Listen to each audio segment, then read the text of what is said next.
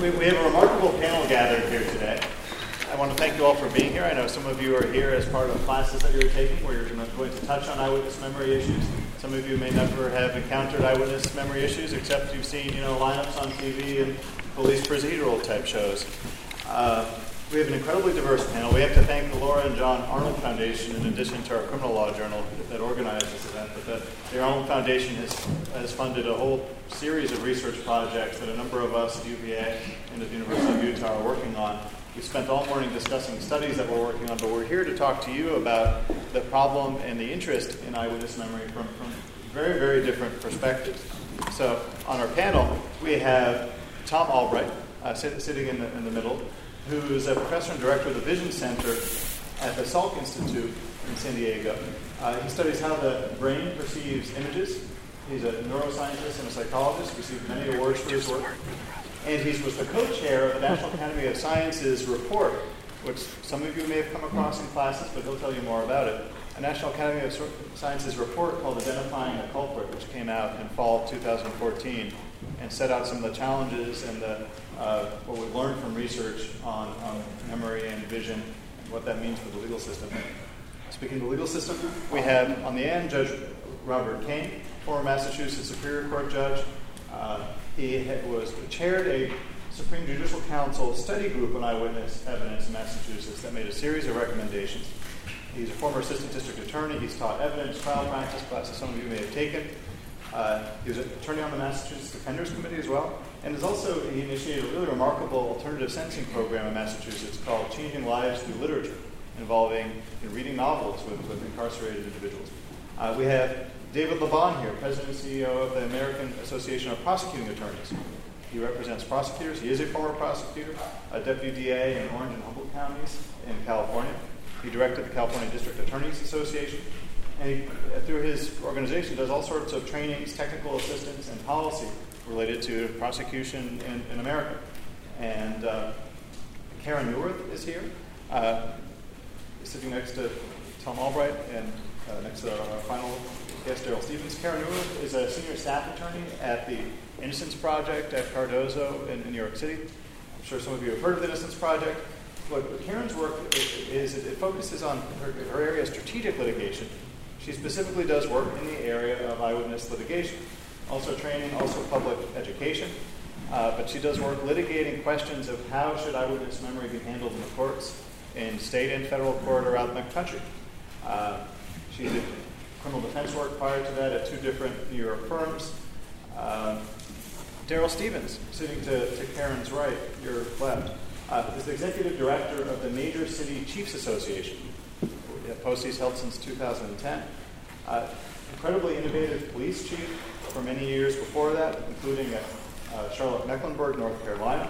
He's been the executive director of the Police Executive Research Forum for six years, which is a leading organization that does uh, studies police practices.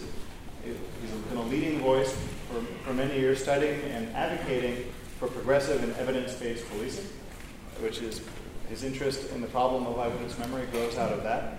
So we have, you know, our panelists come from the sciences, from different areas of law, from policing, from prosecution, from the bench. Uh, couldn't be more pleased to have them here today, here at UVA, and to have all of you here. I'll turn it over to our panelists. The plan is they'll each talk for about 10 minutes and say who they are, why they're, how they came to be interested in this topic, what their contributions, what their thoughts are on the topic. Um, but we should have plenty of time at the end for all of your questions. I have questions, but I'd rather you ask them. So we'll, we'll, we'll pause at the, after each of them has spoken and, and hopefully hear lots of questions from you all. So let's give a big hand to our panel, and then we'll hear first.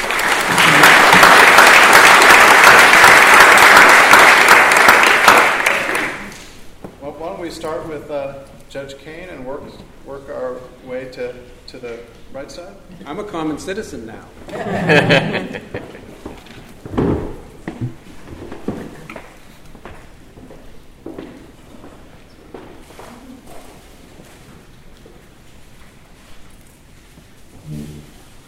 I love your campus. And I love Harvard Yard.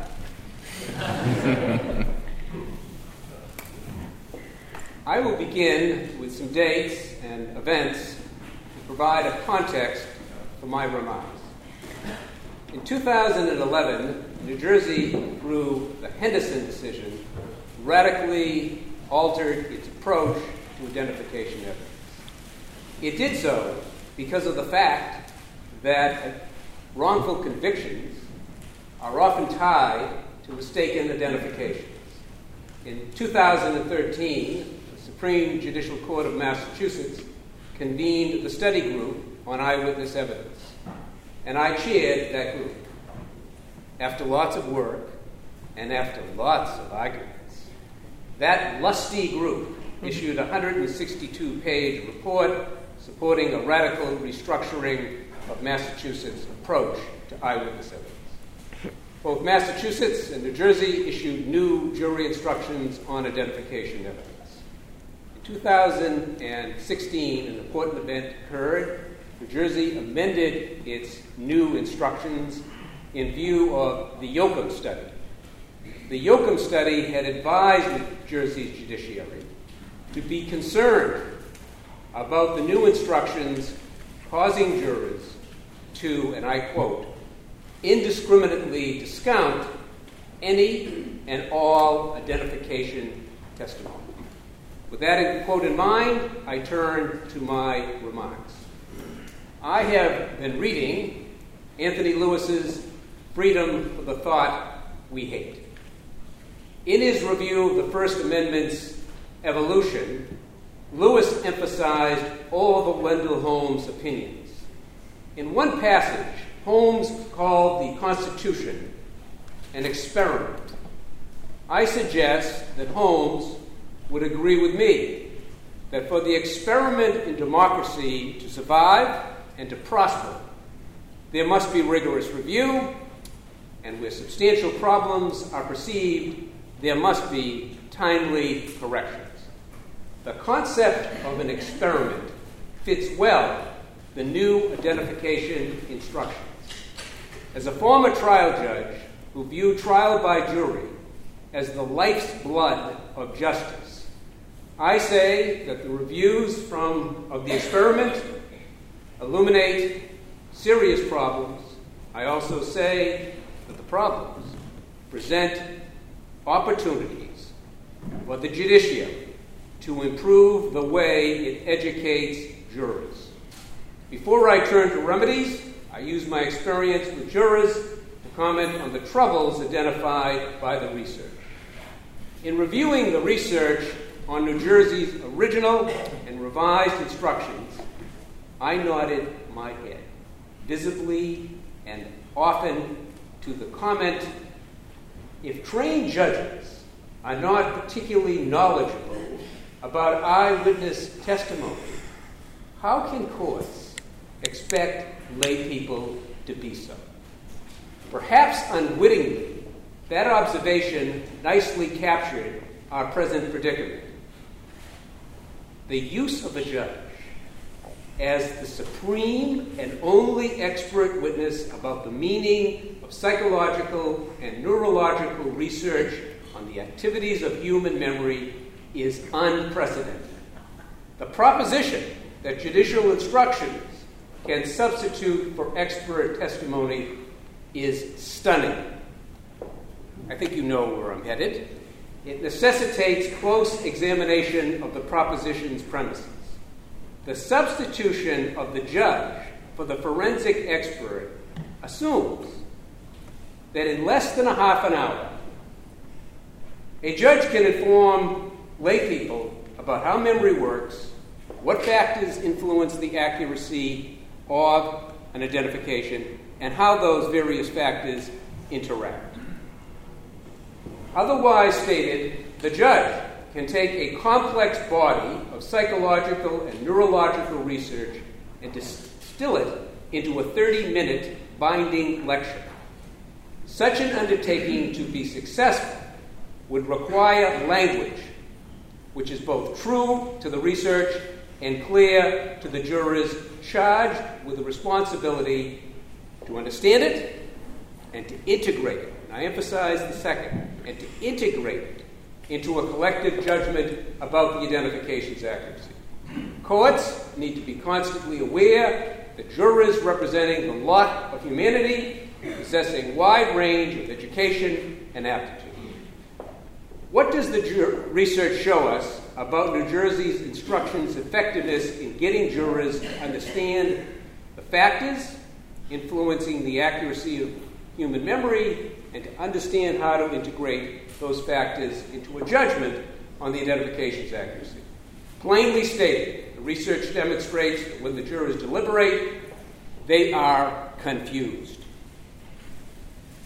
about the instruction's meaning and consequently unable to distinguish strong witnessing identification cases from weak cases.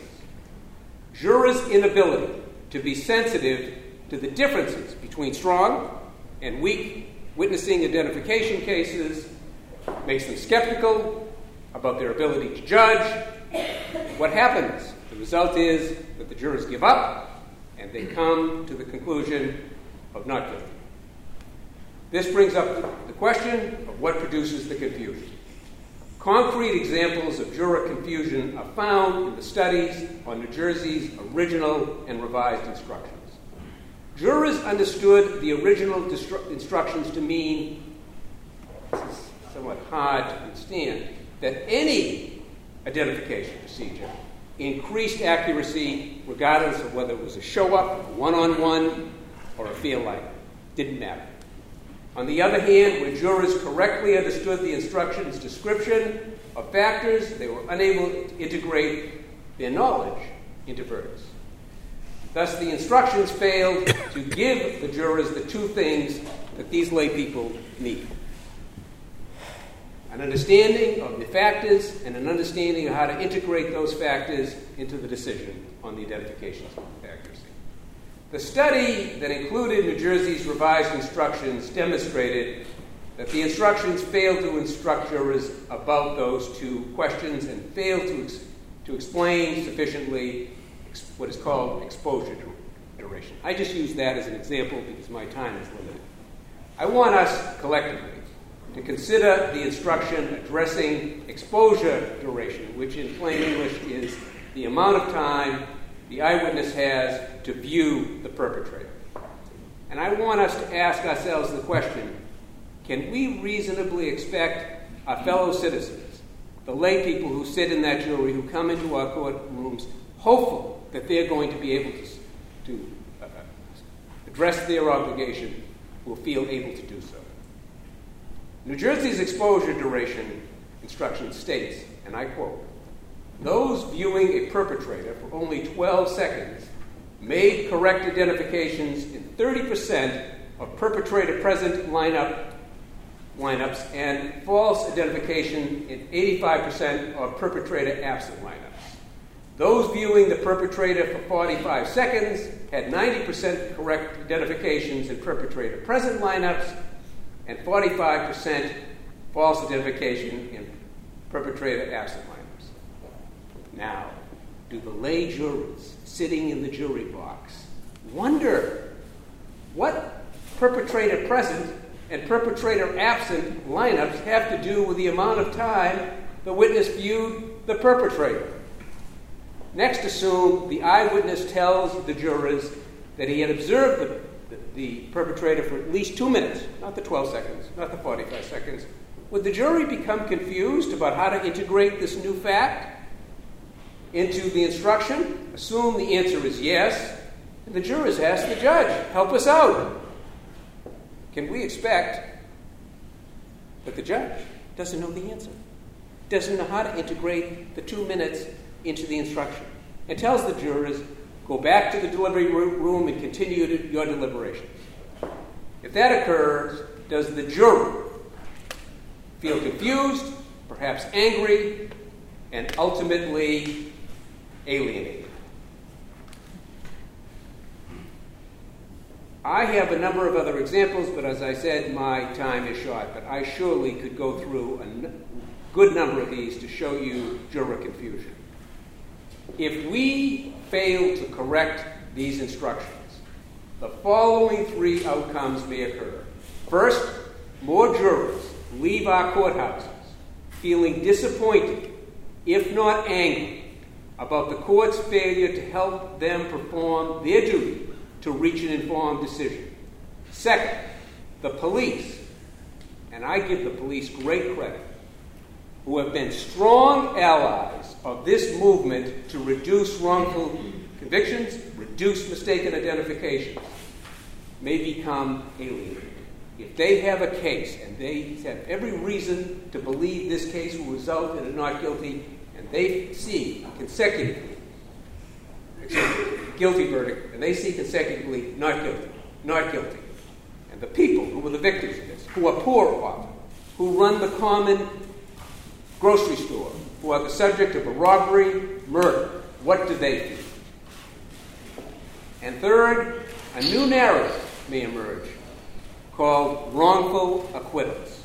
Narratives change, and they change because of stories.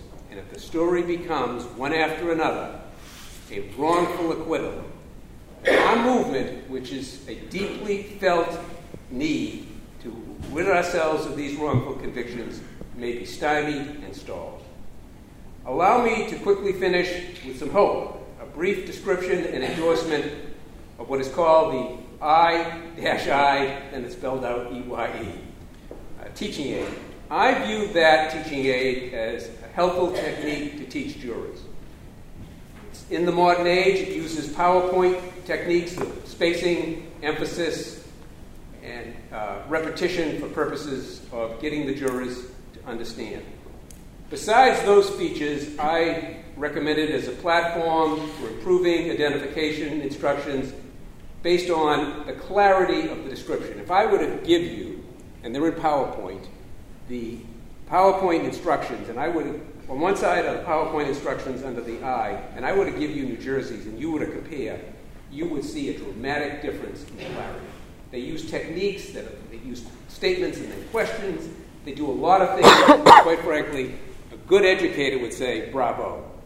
So I recommend it for that reason, and I also say that it has the beginnings of an integration of the factors, which is, in my mind, a decision tree which gets the jurors to an answer. And so I have questions, I have objections to the IA, but I think it's a good launch point.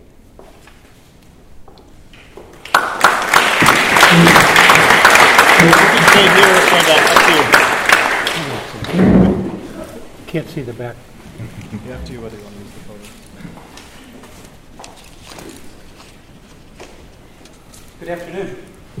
Really good to have an opportunity to spend some time with you uh, talking about what has come to, for me to be a pretty important issue of uh, justice in America and uh, a system on which uh, is with a lot of questions that uh, I did not have as an individual earlier in my career.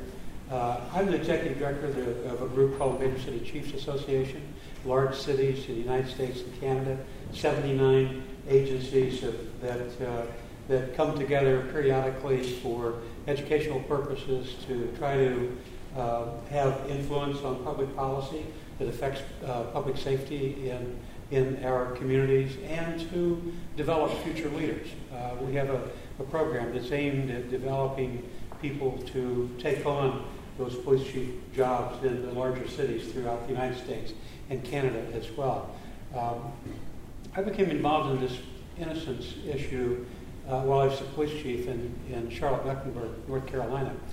Uh, back in the uh, 2001, uh, the uh, chief justice of the North Carolina Supreme Court uh, put together a group that they called the Innocence Commission. The idea was to take a look at the policies and practices of the criminal justice system in North Carolina that has led to outcomes where we have actually innocent people uh, sentenced to prison, uh, some on, uh, uh ended up on, on death row. A couple cases in North Carolina at that time. Uh, and now we're, we're in a position where uh, I also served on the Innocence Project Board, the, the National Innocence Project, with, and currently that focused on DNA cases. We currently have um, 351 uh, people who are actually innocent. Uh, evidence provided by DNA, which uh, is, seems to have come to be about the strongest evidence that we have in our system today, uh, that had been wrongfully convicted.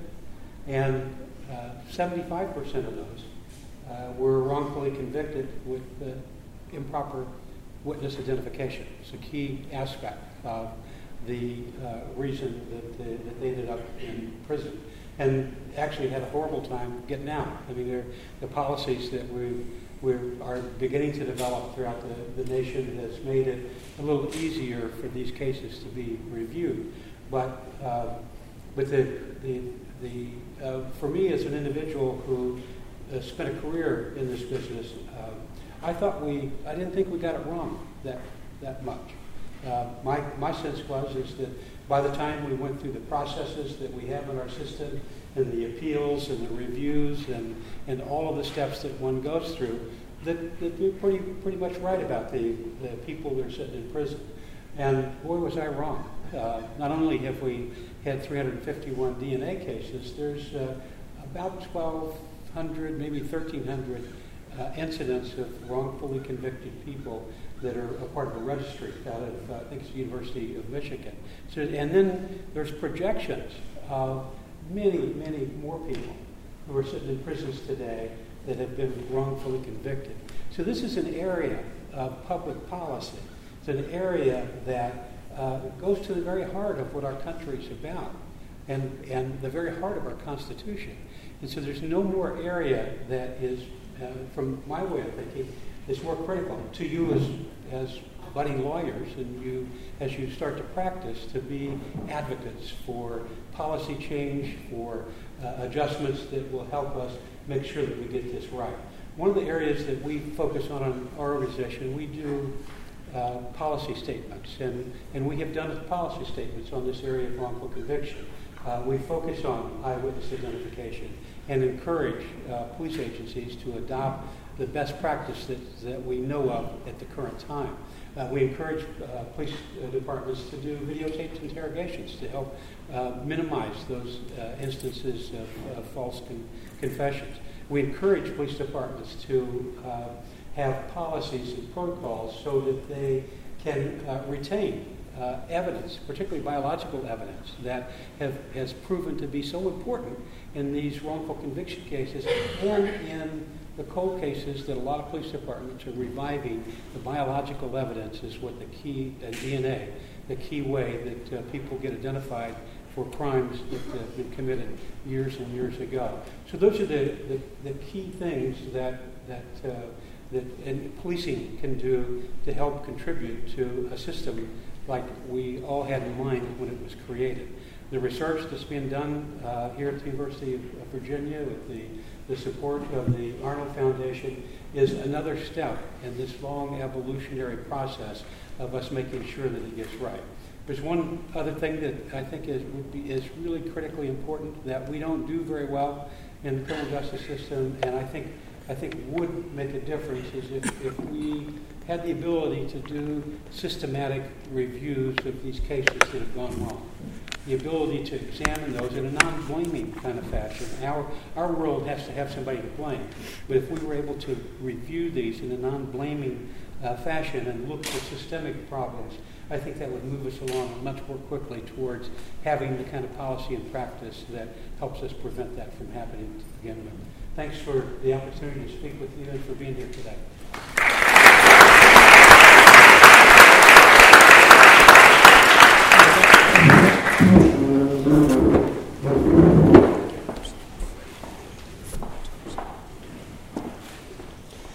Um, so my name is Karen Newirth. I'm the senior staff attorney in the Innocence Project Strategic Litigation Unit. Um, the Innocence Project started 25 years ago with a very simple mission, which was to use the then new technology of DNA testing to exonerate the wrongly convicted. Um, and we've been quite successful at that. We've now exonerated 351 people. But as we went along, we realized that our cases had a lot of important information and data um, and that we had a larger mission and a larger role, which was to figure out what the lessons of our cases were, and working together with social scientists, members of law enforcement, judges, lawyers, prosecutors, um, defense lawyers, how we could prevent future wrongful convictions. So, with that realization, we developed a policy department that works to change the laws, works with law enforcement to get um, uh, voluntary policies um, written and adopted, so works with organizations like Major City Chiefs. And then uh, five years ago, started with this strategic litigation unit where I work. And our goal is to use strategic litigation or impact litigation to try to change the laws that affect um, the way the leading causes of wrongful conviction are handled in the courts. So, in the case of eyewitness identification, which is the leading contributing cause of wrongful convictions among the DNA cases, I just realized I was talking very quickly. I'm going to try to slow down. Um, uh, so, uh, on the issue of eyewitness identification, we see that there are a number of reasons why misidentification features so um, frequently in our cases. First is on the front end, the police procedures that were traditionally used were not um, the pra- kinds of practices that ensured that witnesses' memories were preserved and tested well. So they were generating bad identifications. And that's what our policy department does, right? Tries to improve police practices. But we also realized, and this is social scientists had been conducting this research and had reached this conclusion a long time ago, that the legal framework for dealing with eyewitness identification was not consistent with the scientific research, right? So if you're defense lawyer and your, then your client has been identified, you can challenge that identification in a due process challenge or an evidentiary challenge or whatever. But the law about what courts look at to determine whether or not this evidence should come in, should go to the jury, is completely at odds with what the scientific research tells us. Um, and so, our kind of the holy grail of the work that we're doing is trying to change the due process test for how courts consider eyewitness identification evidence. Um, and we've done that. We focus mainly on the state level because we don't really see viable strategies on that right now. On the federal level, um, and so we work in states we look for cases where this is an issue that presents itself. We file amicus briefs. We also do a lot of training of attorneys to lift up the level of practice on eyewitness identification cases to make sure that attorneys understand the social science research, understand how it impacts um, maybe the reliability of the identification in their case, how they can raise these issues at trial in the appellate context, and then, of course, going up to state Supreme Courts. And then we do other trainings, training judges, trying to really help people understand both the social science research and how it affects um, the law. We also, you know, that's sort of the top level goal. Um, as Judge Kane was describing, we know that jurors do not understand um, what the research tells us about human memory and about identification. So we have as a goal trying to improve the ways that jurors get information. And so, you know, six years ago, there were a handful of states that prohibited eyewitness expert testimony. We've worked in those states to change the law, and we've been successful in all but two. Um, and so we still are working. I mean, we've kind of given up in Louisiana at the moment because it's um, been very difficult, but our efforts there led us to, um, we represented an individual who had tried and failed to get an expert, an individual who we believe was, was innocent is innocent, but our work does um, take us to be involved in cases where guilt and innocence are not the issue, but the, the legal remedy is.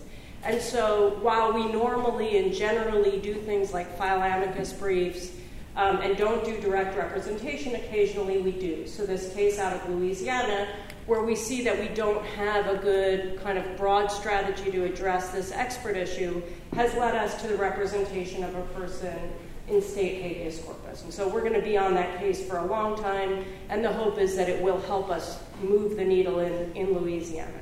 So, that's experts. Jury instructions, I think Judge Kane and I probably differ on the value of the instructions, the ultimate value of the instructions that he's describing, although the new instructions are confusing, they are not perfect. Um, but you know, we, we are working to improve instructions to help jurors gain knowledge that way. And then we are trying to do other things like control the way witness testimony in the courtroom happens. Because again, we know that jurors overvalue this information. They place great weight on a witness's confidence when research teaches that confidence and accuracy have complex relationships that don't map to what lay people think. So, an effort that um, I started a couple years ago, and everybody said, You're never, ever, ever, ever going to get this, was just to get rid of in court identifications, right?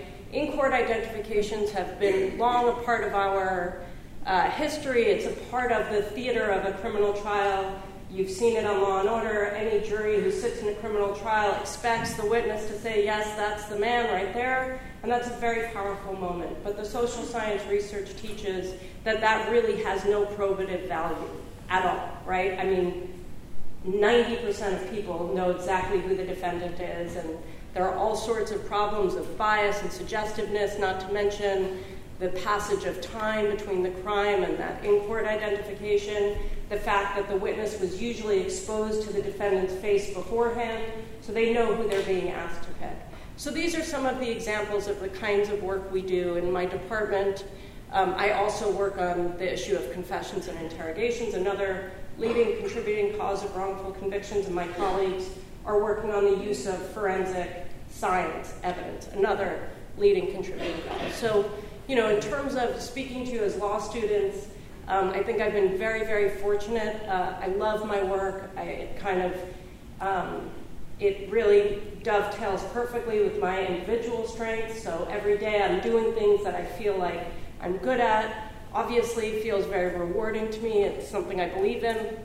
Um, but also, I've gotten to really work with brilliant people throughout the, both the criminal justice system, but also the world of science, um, journalists. You know, my work has just taken me to, to really extraordinary places. So I wish the same for you. I know that you know it's very difficult, loans, money, uh, and but you know to think about what you're good at, what you're passionate about, and try to find a way either in your paying job or um, through volunteer work to, to make those to make the law meaningful and to do some good in the world. Um, and I'll just close by giving you know a, a huge uh, credit to Professor Garrett who wrote a wonderful book that if you haven't read, you should buy and read called Convicting the Innocent because he did a deep dive into the first 250 DNA exonerations and he has kind of elevated that data collection that I was describing about the innocence cases and, and brought out such important lessons for the criminal justice system writ large from this small sample of cases, which are surely just the tip of the iceberg. So buy the book or get it from the library, but read it, and you know you're you're in the presence of um, people on the faculty here who are doing such incredible work, and, and, you're just very fortunate. And I wish you the best in your careers. Great.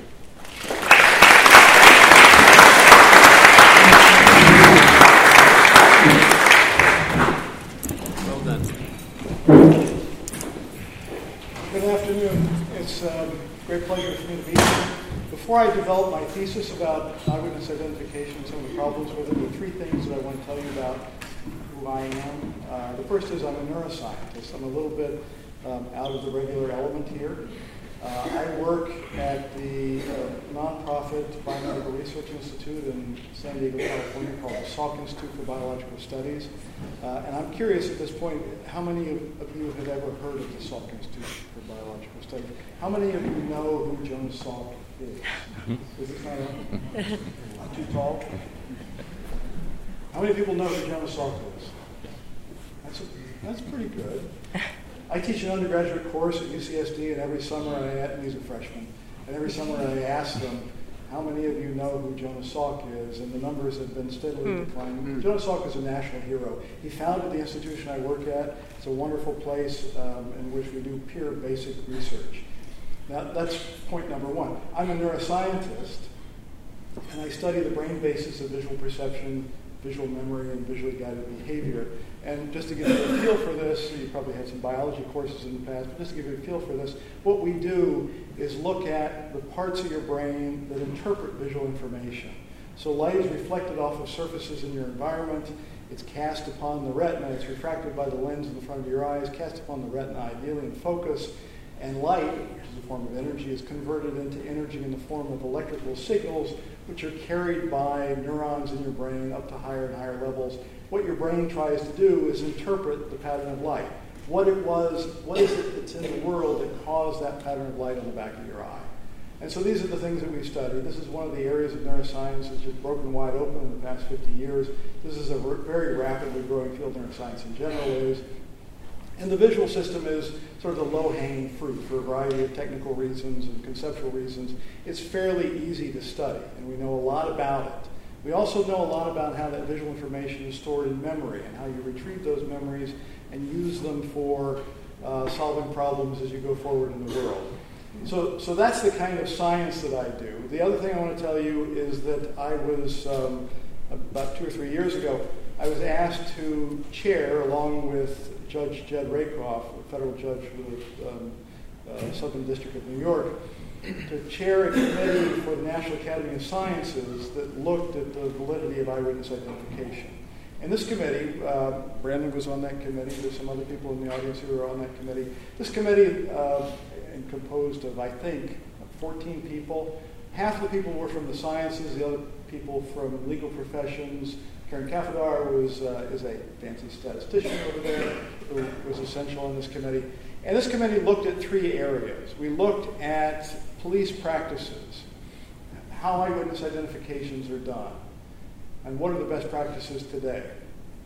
The committee also looked at the ways in which eyewitness identification evidence is used in the courtroom. Uh, how are juries communicated this information, and what are ways in which we might do it better? And the third thing is, uh, what does science have to tell us about why eyewitnesses fail? Why sometimes they get it right, but why often they fail? Because we care about the times that they fail, right? And so that's where scientists like me come into the picture. And the third thing I have to tell you before I develop that idea, the third thing I have to tell you is there are interesting cultural differences between different academic disciplines. And in the field of science, we have slides. And, and I, oh, there's a, a, a, screen right there. So I'm accustomed to speaking with slides and pointing to slides, but I'll just ramble on because I can do that. so, what's the problem with eyewitnesses? Why do they fail, and what can science tell us about it? Well, what we looked at, what this committee looked at, was the set of variables that had been manipulated, and this typically happens in scientific studies, is a um, sort of a cottage industry of applied science addressing the problem of eyewitness identification. And this, the variables have been divided into two categories. There are the so-called estimator variables, and these are things, these are conditions that are present at the time the crime was committed. These are things that, in fact, you can draw a dividing line, the dividing line being the crime itself, and stuff that, uh, that reflects the state of the world at that time are the so-called estimator variables. You can't control these things. They include such things as the amount of lighting, the distance you're viewing, uh, distracting features in the visual scene, and so forth. And then there are the so-called system variables. These are the variables which reflect conditions after the identification occurred. And they include such things as the way the lineup is performed, uh, and the instructions given to the witness, and so forth. And these, again, these can be controlled and so the question is, how do these different variables influence the outcome? How do they influence the performance of an eyewitness? Performance being loosely defined as the probability that the witness is identifying the right person. Uh, and vision and memory are critical here because, and I want to stress this point, this is a problem that you encounter all the time. As you go about your daily activities, you identify things that you've seen before. The one thing that's unique about eyewitness identification is that the stakes are very high. You don't want to make mistakes. But you suffer the same uh, difficulties when you go out in the parking lot and identify your car. When you go, I travel a lot. I, I go to the luggage carousel. Which bag is mine? They all look alike. And I have to find my bag. And you can think of lots of examples of this as you go about your daily activities. And there is an enormous amount of science visual science, science on, on the brain basis of memory, which has looked at these factors, the factors that influence your ability to identify things and recognize objects in your environment. And so my approach to this problem, coming from the scientific perspective, is to divide the, the, the nature of the problem into three, the three factors that influence the outcome. One is uncertainty, another is bias, and another is confidence. And so all of these careful variables, which are looked at in uh, applied eyewitness research, can fall into those different categories. And I can tell you, given a set of variables, how much uncertainty there might be in a, a witness's judgment about what happened on, on the day of the crime. I can tell you, given a number of variables, how much bias there might be introduced into the problem. Bias uh, introduced at the time the witness events were happening, bias introduced at the time of the lineup. And I can also tell you something about confidence. Confidence is uh, sort of a funny term because confidence really reflects our, our sense that there is a, uh, there's some coherence to the story. And I have some coherent set of ideas about what actually happened. Confidence doesn't really tell you about whether you're right or wrong. It's simply reflecting the sense that you, you know, you, have looked at all the parts and they, they sort of match up with one another. Uh, this kind of judgment comes into play in lots of decisions we make. Selecting a restaurant, for example. You go and you gather information from various sources. You don't know how good those sources are. They might be unreliable. There might be a lot of uncertainty associated with them. But if they all seem to match up, you become confident about it. And this is true of eyewitnesses as well. So by looking at these three factors, uncertainty, bias, and confidence, in the basic sciences, we have a pretty good understanding of how people make decisions about sensory input, visual input in particular, and how they rely on their memories. And so this is the approach that I come to, I come to this problem from. And I think that we, uh, there's a sort of opening up by bringing science into this field. It's one of the nice areas in which uh, the law has sort of embraced the scientific community so that we have something to say to contribute to the argument. And I, um, I look forward to, I've been drawn into this over the past few years, and I look forward to more interactions with the legal community and trying to solve this major problem in our society today. Thank you very much.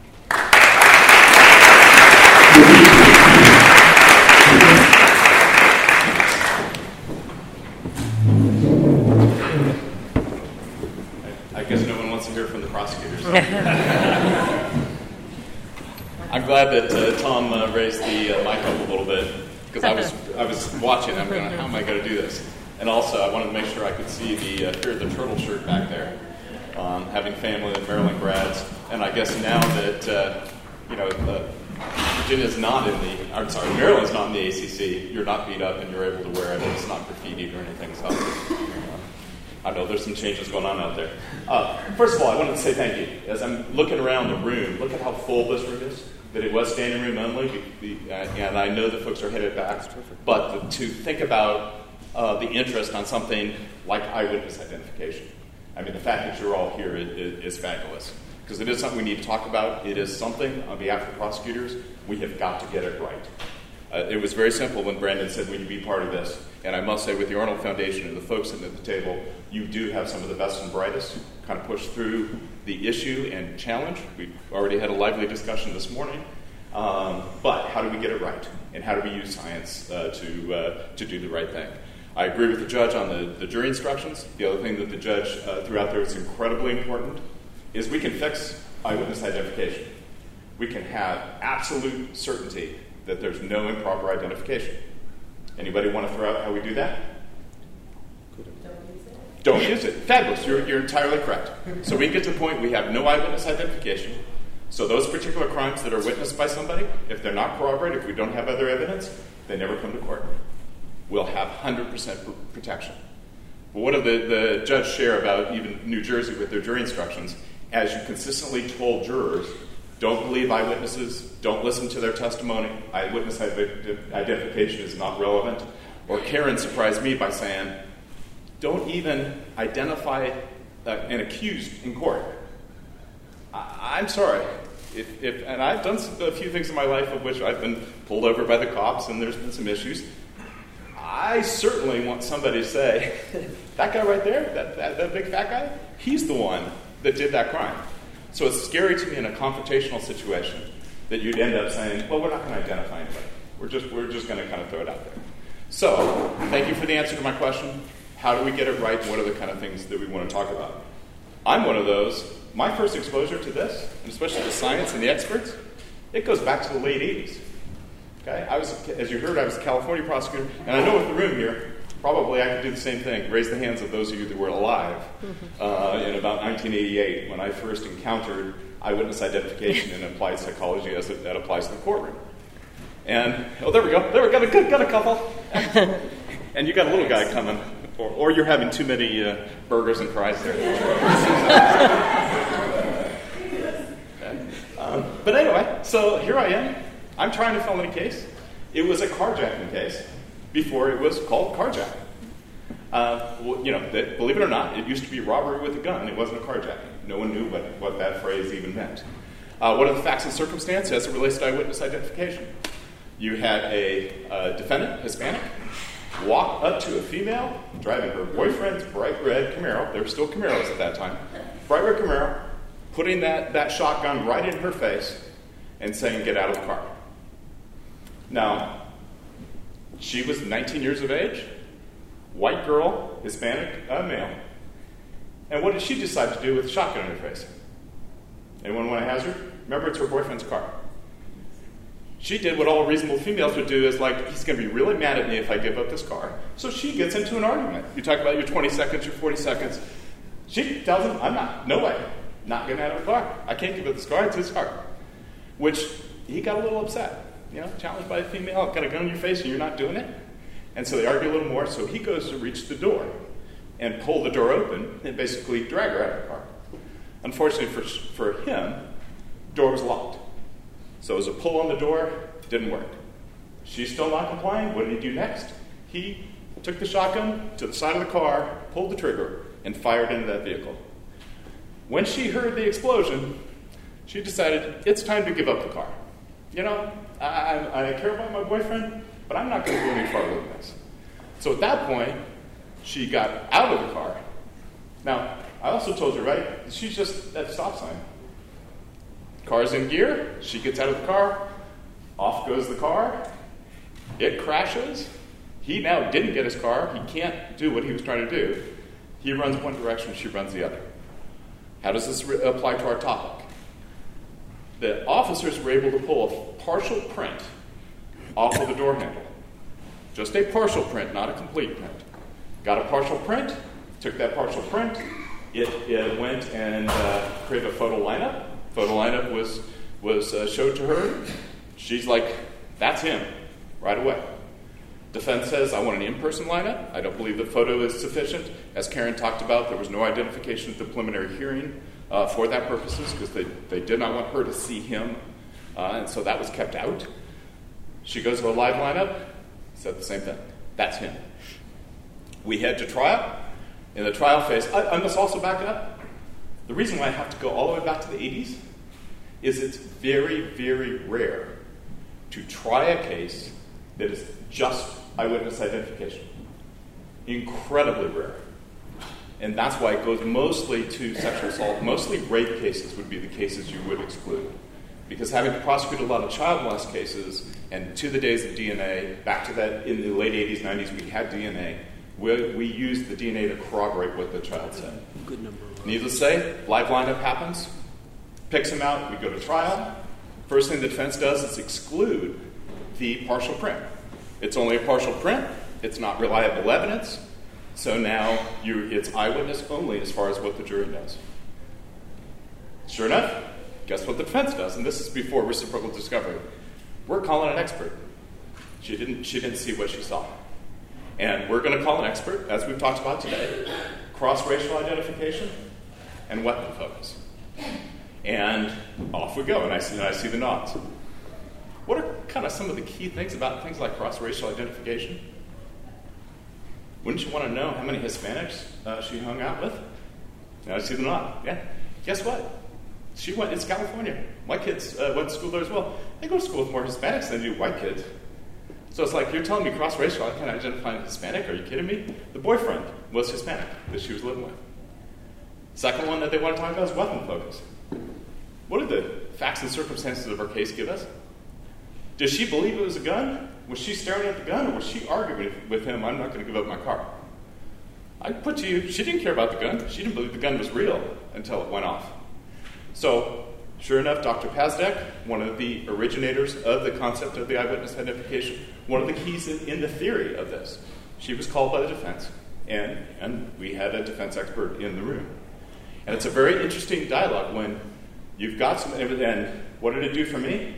I come from a family of college professors. My sister, brother, uncle. So I am actually one of those nerdy types that I read the research. And so as she was coming in, it's like, give me the research, let's, let's talk about the theories and how they interrelate. So it was a great intellectual exercise, but for the jurors to have somebody come in and say, she didn't see what she saw, and these are the theories that we're trying to test, it didn't translate. And it didn't do well. And they kind of laughed at her. We, we had it.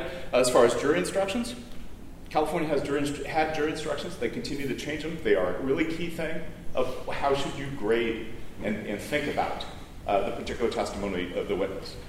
But having an expert there, especially an expert that's paid by the defense to try to get somebody to be found not guilty, I felt in that case was not helpful. And then particularly, it hit me really hard because at that time I was preparing for a trial that was 20 plus, about 20 years earlier. It was a late 60s case. There was a dual vehicular manslaughter with a drunk driver who rear ended a Corvair and decapitated the, the two passengers, the male and the female. Everyone that had been involved in that case had retired. They had no, I'm sorry about the details, those are criminal cases. It is what it is. But all of the details of the case, these folks had retired. They had no, they, I was hitting them cold. Do you remember that case? They were able to tell me the intersection, They're able to tell me the color of the cars, the smell, the odor, alcohol, how the guy didn't really care, you know, wondering about, oh yeah, they're dead. Um, the car, the method, who was where, the age of the victims. Um, there are particular things that people never, ever forget.